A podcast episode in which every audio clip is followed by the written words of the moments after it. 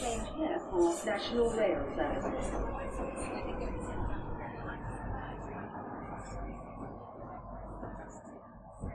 Bine, revenit în stația Londra. Eu sunt Manuel Cheța de la manuelcheta.com și tu asculți podcastul Un român în Londra.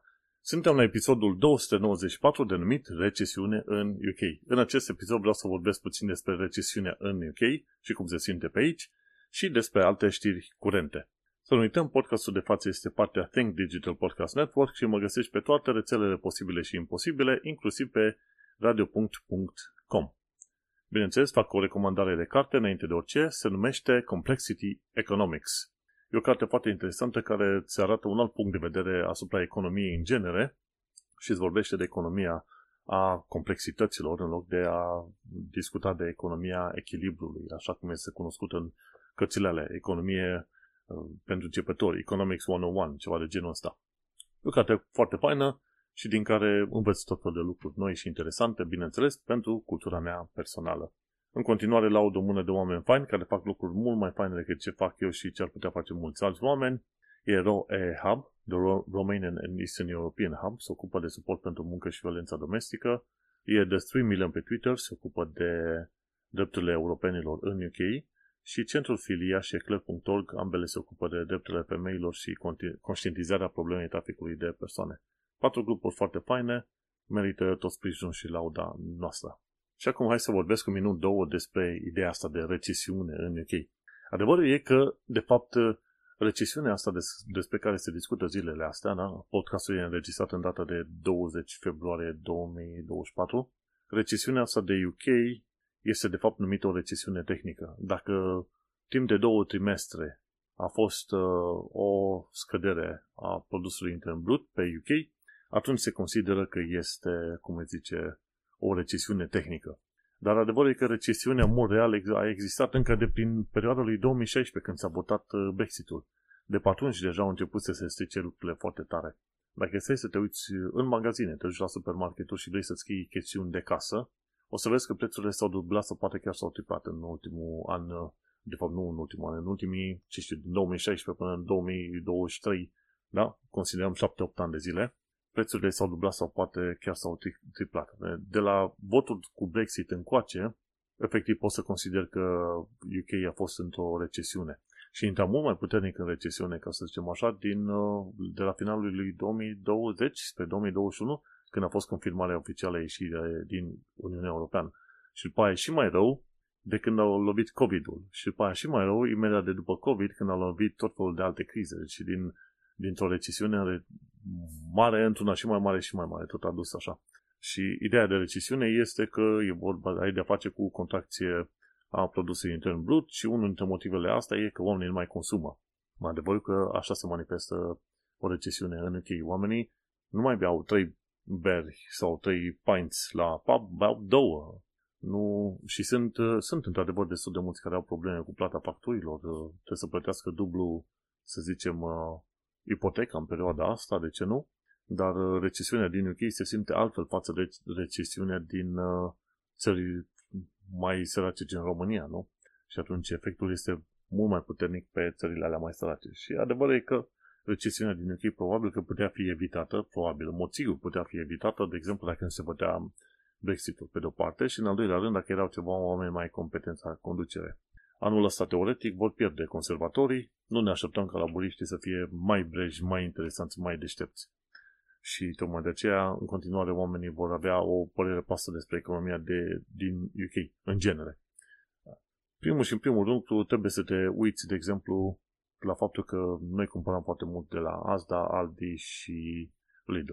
Și acolo erau prețuri chiar acceptabile, chiar faine. Iar prețurile au început să mărească atât de mult încât acum le rivalizează pe cele de la M&S și Waitrose. Și ne-am pomenit cumpărând mai mult de la Waitrose pentru că prețurile sunt asemănătoare, dar calitatea este ceva mai bună la Waitrose decât la Asda, de exemplu. Și așa că, uite-te că în ultimii ani de zile atât de mult s-au mărit prețurile, mai ales la magazinele astea mai ieftine, încât poți să zici că s-au dublat sau poate chiar s-au triplat în tot fel de situații. Și s-au triplat pentru simplul motiv că nu numai că teoretic plătești același preț, să zicem, în ultimul an pentru un anumit produs, dar ți s-a micșorat cantitatea de ceva. că e brânză, că e carne, că e orice vrei, tu s-a micșorat cantitatea. Și asta se numește Shrinkflation în UK. Da? Când pachetele se micșorează, doar tu plătești același preț pe ele. Tu efectiv plătești pe prețul pe gram mai mult. Și, da, bineînțeles, dacă înainte ziceai că 40 de lire pe săptămână îți ajunge să consumi pentru chestiuni de mâncare și de casă, acum nu-ți mai ajunge treaba asta. Ajungi liniștit peste 60-80 de lire, ceva de genul ăsta, pentru un cuplu să iei chestii de casă, de la dero și mâncare și alte chestii. Poate chiar ajungi la 100 de lire pe lună, dacă nu chiar mai mult.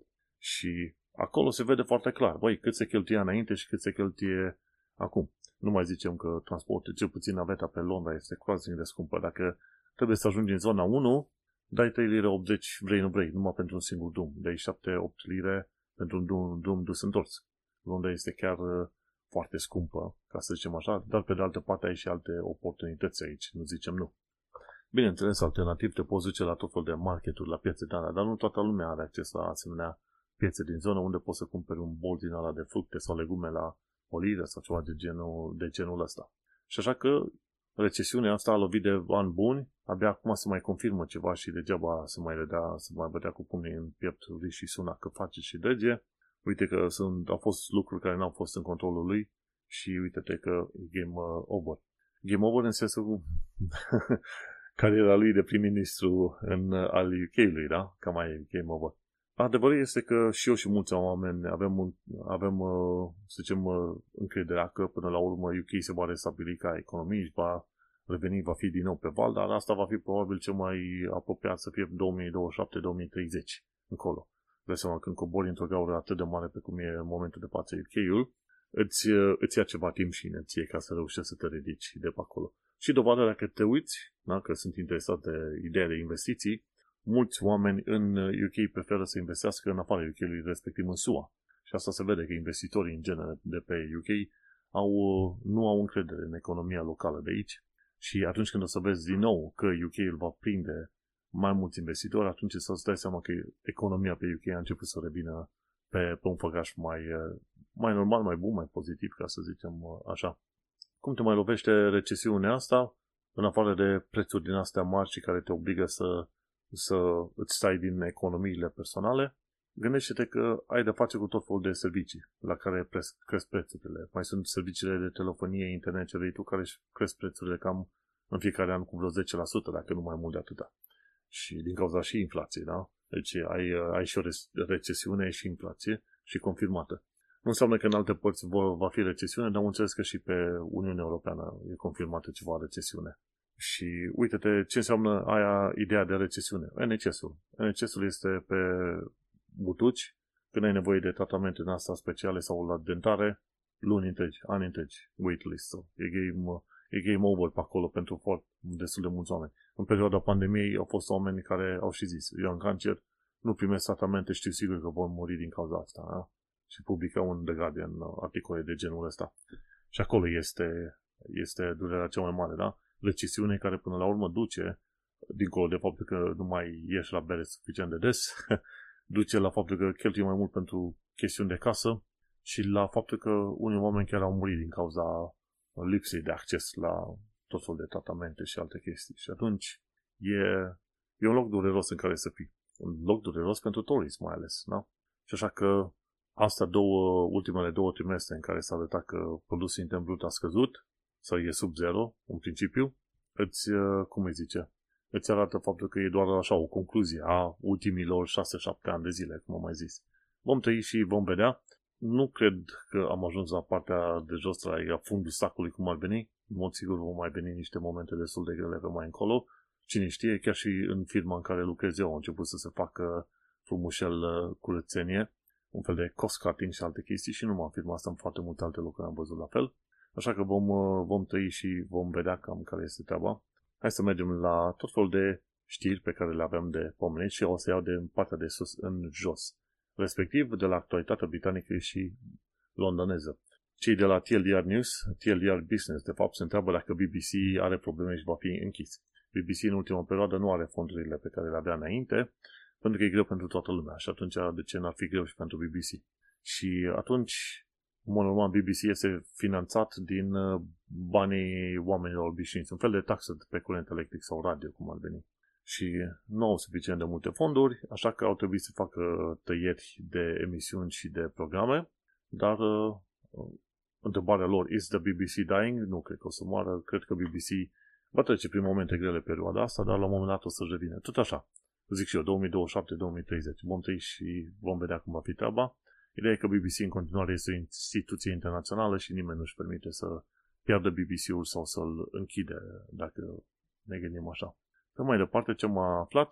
În urma atacului făcut de Hamas asupra israelienilor, unde teroriștii au omorât cât vreo 1200-1400 de oameni, dar au și violat și femei și copii și așa mai departe și au ars oameni și au omorât pe bandă rulantă. Uite că există protestele astea mari cu pro-palestiniene și care nu condamnă Hamasul, dar peste tot prin Londra și în alte părți. Și s-au omorât și numărul de atacuri împotriva evreilor, de orice fel. Există chiar o statuie a lui Amy Winehouse pentru că a fost evreie, da? A avut o statuie respectivă, are și steaua lui David undeva. Are un fel de, zicem, lănțic cu steaua lui David și s-a pus careva de la protestele astea să pună un din ala cu Palestina peste el, știi? Și atunci s-au supărat foarte mulți oameni. Băi, ai cei cu oamenii, dar te pui pe statui ale oamenilor celebri care au însemnat ceva pentru cultura britanică. Și cred că mai devreme sau mai târziu și protestele astea cu pro-palestiniene și vor atrage oprobiul public cât mai mult și cât mai puternic când încep să se ia inclusiv de, să zicem, idol sau cel puțin persoane foarte importante pentru cultura britanică. Mai devreme sau mai târziu o să vedem cum o fi treaba. Ce am aflat de curând este că Home Office a schimbat niște reguli legate de Ukraine Family Scheme și înainte că dacă era o persoană care a primit sprijin aici ca să se mute în perioada asta din cauza războiului din Ucraina, își putea aduce și familia. Home Office a blocat chestia asta recent pentru că au zis vor să se ferească de abuzul schemei respective. Cel mai probabil Home Office a aflat că e o diferență culturală între refugiații care vin din Ucraina și oamenii care le oferă locuri aici și i-au zis, băi, hai că am primit atât de multe reclamații la adresa refugiaților încât nu mai avem chef să mai primim chiar atât de mulți oameni aici care nu se potrivesc chiar cu cultura noastră. Și da, au fost multe reclamații în care erau femei cu copii acceptate în casă, dar a început să se comporte ca și în casa le aparținea lor.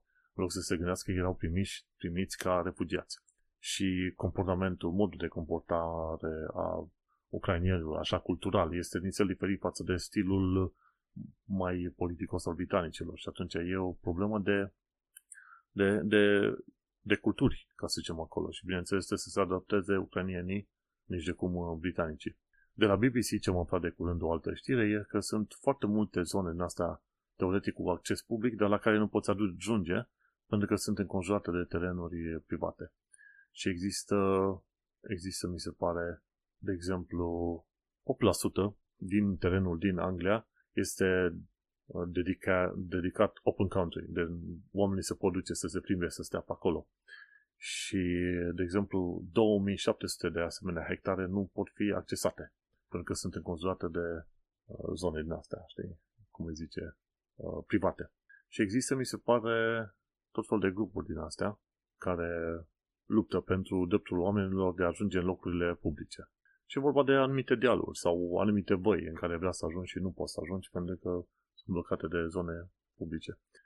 Stau să mă uit, accesul la natură e o campanie, e un grup de campanie numit Right to Roam, care face gălăgie foarte mare pe chestia asta și spune, băi, hai să ne asigurăm, să schimbăm legile, să ne asigurăm că există acces, că există tot felul de, să zicem, drumulețe care pot duce la zonele alea publice. Și într-adevăr că, știi că am mai vorbit de canalul ăla cu Peter, sau cum o mai cheamă pe tipul ăla, care se ocupa de tot fel de chestii, de acces în asta, de zone publice.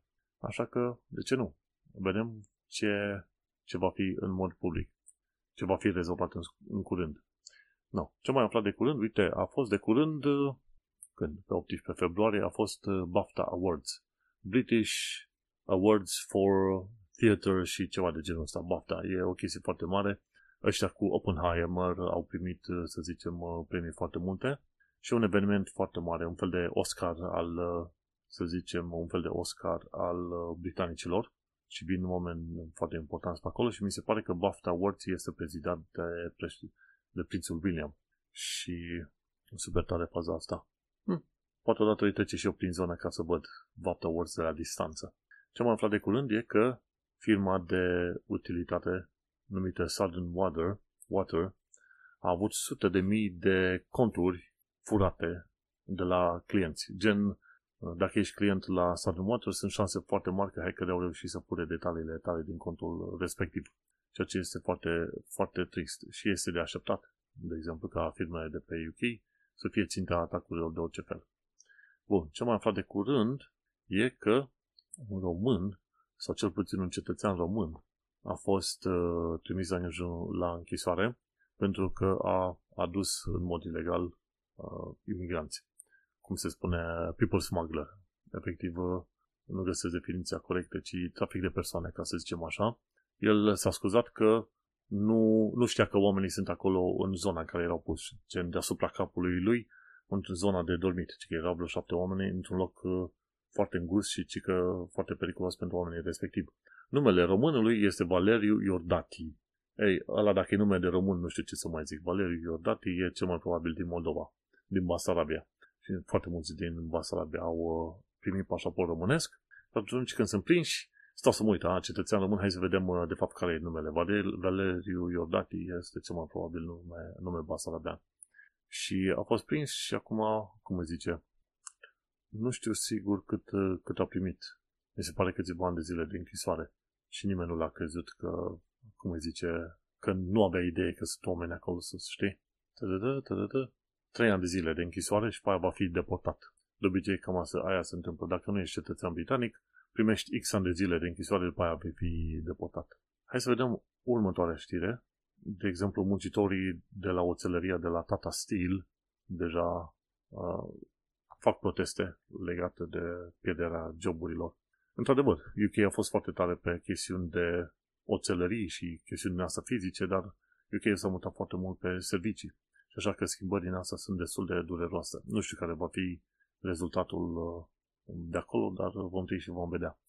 Ce am aflat de curând e că, de curând în zona Surrey, o casă din asta de, era să zic, de condoleanțe, de mormântări a trimis plicuri cu inimi la casă din asta de bătrâni în azil. Intenția lor era ca bătrânii să-și dea unii altora acele inimi de Valentine's Day. Numai că s-au supărat și bătrânii de la azil și angajații că au zis, băi, o firmă din asta de funerarii, sau cum se mai zice mai și limba română, trimite pliculețe din asta de Valentine's Day. Mă, eu zic că a fost o idee chiar foarte faină, pentru că până la urmă oamenii vor să-și vor să se, să zicem, să se simtă bine de Valentine's Day și să-și împarte cadou din asta. Oricum, distractivă într-un fel treaba asta, A Lovely Day, de la firma de funerarii, A Lovely Day to Die. Dacă era de la alte firme, da, toată lumea era mulțumit și fericit, nu? Nu știu ce să zic. Eu nu m-aș pune neapărat să condamn pe oamenii respectiv că au trimis alea. Și au făcut și ei puțină reclamă și așa mai departe. O chestie mai puțin comică, e deloc comică, pardon, e că o femeie din Kenya și-a dus copila de vreo 3 ani de zile înapoi în Kenya ca să-i facă female genital mutilation, deci să-i facă efectiv mutilare genitală, pentru că așa zice, e o chestie culturală la noi și atunci trebuie să tai anumite părți din genitalile de la fete ca să respectăm chestiunile culturale. Și a fost băgată la închisoare pentru câțiva ani de zile, dacă stau să mă gândesc, 7 ani de zile în închisoare pentru tortură și mutilare. Și au făcut poze și încep să apară tot mai multe știri din astea în care FGM, așa se numește, Female Genital Mutilation, este detectată și pe aia părinții sunt băgați la închisoare pe bandă, nu pe bandă rulantă, dar sunt băgați la închisoare. E o măsură bună, pentru că nu poți să te ascunzi după ideea de, ce știu, aspecte culturale, ca tu să faci tot felul de tâmpeni, indiferent de religia pe care o ai, da? Și femeia respectivă are religie musulmană. Iar aici au zis, băi, dacă ai făcut o chestie din asta, te luăm. Nu, că mi-au făcut și mie. Game over, nu contează. Te băgăm la închisoare 7 ani de zile pentru că nu respecti legile locale. Și uite, o chestie foarte faină ce am văzut-o de la BBC News de curând e că în Cornwall au reușit să salveze un delfin. unde vin la un moment dat se blocați într-o anumită zonă a râului, chiar la niște porți în alea de ieșire de la râu în mare, și atunci s-au dus oameni și au preluat delfinul și l-au adus la sol și l-au ajutat veterinare. Mai vezi știri din astea la BBC. Ok, un delfin, o morsă, o focă, ceva de genul ăsta, ce s-au mai descoperit și ce au mai ajutat pe acolo, știi? Până la urmă, oamenii chiar sunt interesați de mediul înconjurător aici în UK.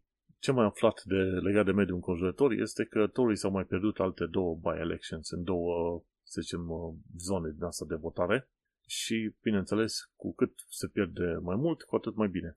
Ideea generală ce trebuie știută e că alegerile locale nu sunt atât de definitorii pentru alegerile generale. De cele mai multe ori, alegerile locale au, să zicem, cum îi zice, dar asta nu au fost neapărat alegeri locale, ci mi se pare că a fost alegeri în care s-a ales un membru al Parlamentului. Alegerile locale nu au așa de mare putere și influență, dar alegerile de Parlament e altă mâncare de pește. Da. Și atunci, uite, acolo e un lucru, e o distincție importantă de avut. Și uite, în zona Devon, în zona Plymouth, mai precis Devon, în zona Plymouth, mai precis, într-o curte s-a descoperit un obuz, se consideră neexplodat și atunci pe o rază de 200 de metri oamenii au trebuit să elibereze zona ca să vină cei de la armată și de la anti-explozit, ceva de genul ăsta, să curețe obuzul. Și adevărul e că se găsesc, câteodată și în Londra, se găsesc zone chiar sub o stradă sau cine știe, în Tamisa se mai găsește cât un obuz din ăsta. Pentru că se pare după război nu a stat toată lumea să verifice absolut tot ce se mișcă peste tot legat de, cum îi zice, de obuze neexplodate. Și se mai găsesc și e vorba de obuz neexplodat din al doilea război mondial. Îți vine să crezi, nebunie. Și cam asta este etapa cu partea de știri. Acum, aici se încheie prima jumătate a podcastului. Cine vrea să asculte restul podcastului, de ce nu, să intre pe manuelcheta.com la episodul 294, recesiune în UK. Și acum să trecem la următoarele părți, gen ce mai aici o chestie foarte interesantă legată de viața în Londra și în sănătate. De la Iron Visit am aflat că TFL a câștigat 830.000 de lire de la Samsung pentru a face acele hărți, circular tube, map adverts. Au fost reclame cu harta tube făcută în mod circular. În vreo 5 stații în zona pe linia Central, mi se pare, au fost puse hărțile respective, iar TFL a câștigat bani și e bine, de ce nu? TFL are reclame în foarte multe locuri pe întreaga rețea și câștigă bani. Și mi se pare, din ce știu eu, TFL este una dintre puținele, sau unul dintre puținele metouri din lume, dar dacă nu chiar singurul, care își câștigă cel puțin 75% din bani, din bilete, din reclame, din ceea ce fac ei propriu-zis. Deci, efectiv, TFL este rulat ca un fel de firmă din asta privată. 25%, ci că sunt bani primiți de la guvern. Pe când, în tot fel de alte țări, gen New York sau... nu e țară, în SUA sau în Franța, metroul este plătit cel puțin 70% de către stat. E cumva invers. Dar, într-adevăr, TFL este cu un nivel superior față de marea majoritate a metrourilor din lume.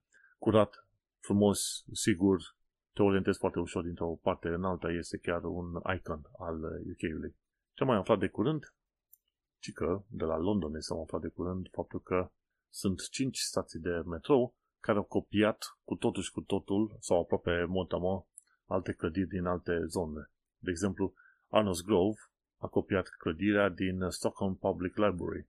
Arnos Grove a fost făcut în 1932 și Stockholm Public Library în 1928. Interesantă.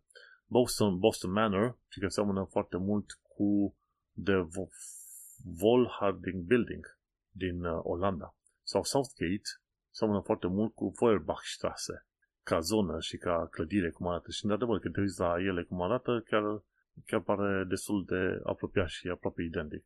Sau Osterley, făcută stația în 1934, The Telegraph Building din Olanda. Sau Gans Hill, ca stație, cum arată în interior, ci că a copiat Mayakovskaya Moscow Metro Station.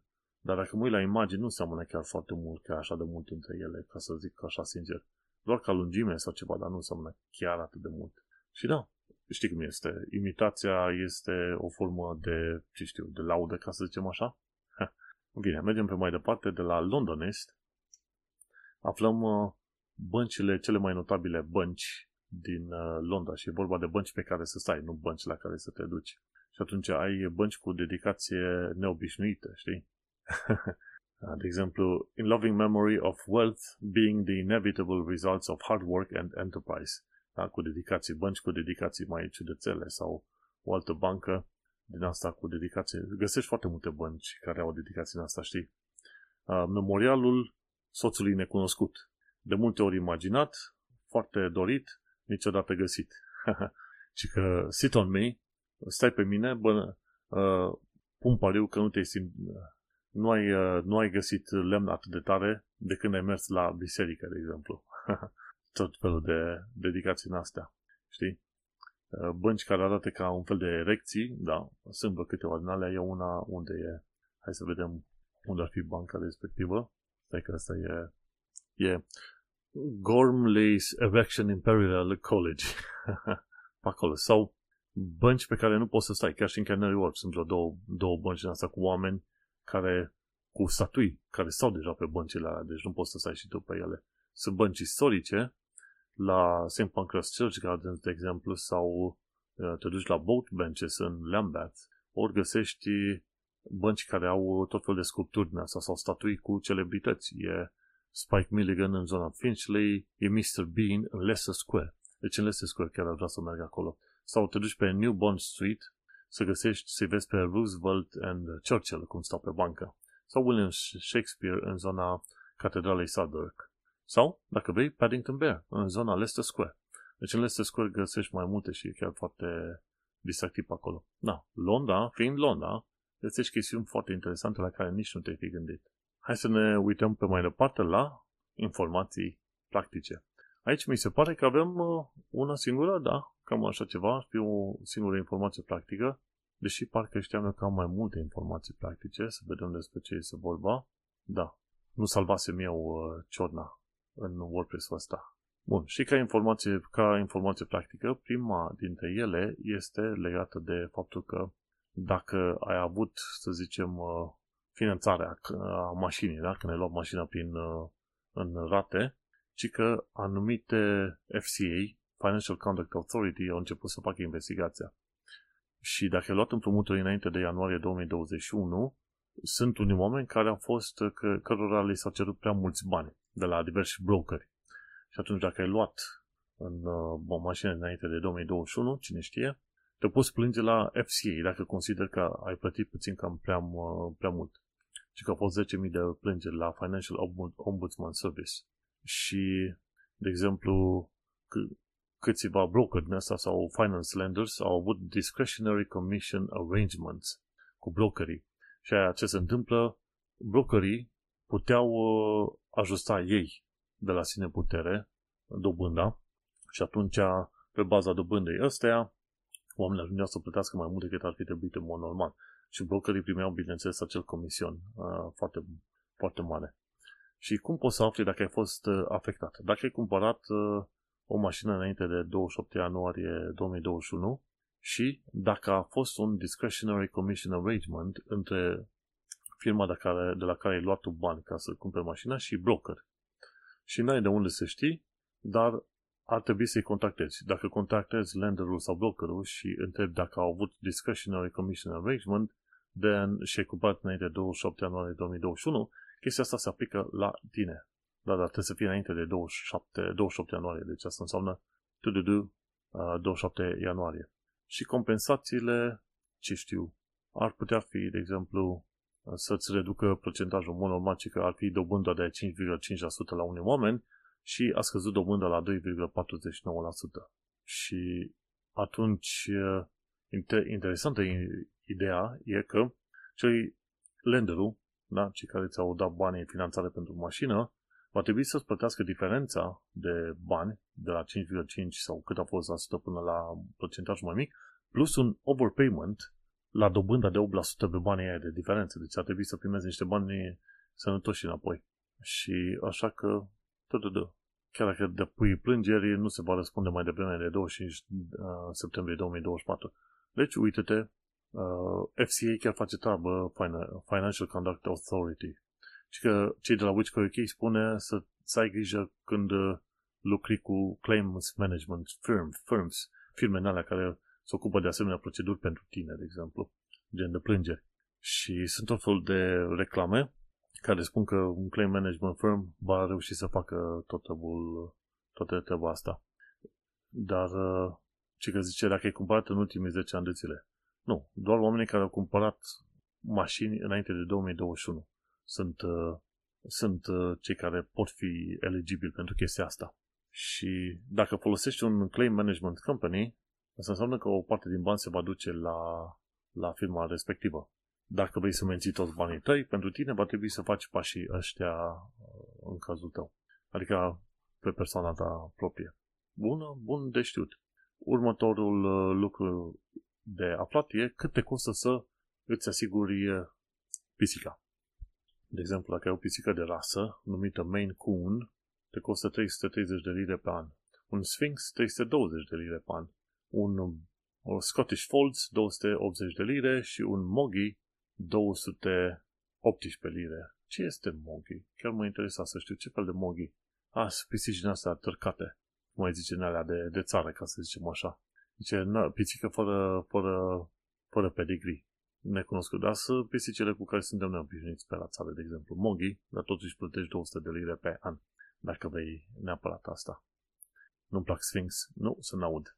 Și mergem pe mai departe la următoarea chestie, învață limba engleză și cultura britanică. De exemplu, aici avem de la TLDR News UK, constituencies, cele mai ciudate zone din astea electorale.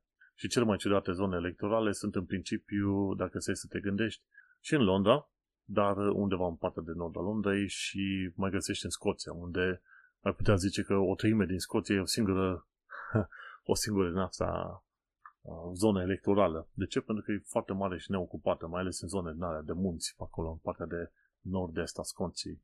Și sunt ciudate tocmai prin faptul că sunt, unele dintre ele sunt foarte mari ca zone, iar altele sunt chiar foarte mici ca zone. Și e foarte interesant. Cine vrea să citească, să vadă sistemul electoral din UK, e foarte ciudățel și vechi, ca să zic așa. Și în continuare, tipa asta de la, cum îi zice, Adventures and Naps, vorbește de umorul britanic și zice că umorul britanic îi se pare mai fain decât, cum îi zice, umorul american sau poate chiar la canadian.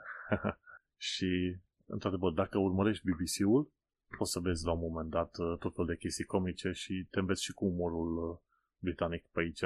Dacă vrei un film britanic fain de urmărit, este The IT Crowd. În mod sigur merită văzut, acolo are chestii foarte simpatice și chiar o să te diseze și are și tot felul de lucruri interesante de cultura muncii pe UK-ului și ce înseamnă chestiile astea, office politics și tot felul de chestii de alea. Genial, este genial. Ca recomandare e IT Crowd, uite-te, mi se pare că e pe Netflix, gratuit, e super fain. O să vezi că umorul britanic este puțin mai diferit. Dar are și asta variante, da? Are chestiuni subtile, are chestiuni negre sau are chestiuni cât mai ciudățele, in your face, în funcție de emisiunile pe care le urmărești, ca să zic așa. Ei, și cu asta, uite că am ajuns la finalul unui nou episod de podcast. Am discutat despre tot felul de chestii, în special despre recesiune. Noi ne mai auzim pe data viitoare. Eu sunt Manuel Cheța de la manuelcheta.com. Succes! Change here for National Rail Services.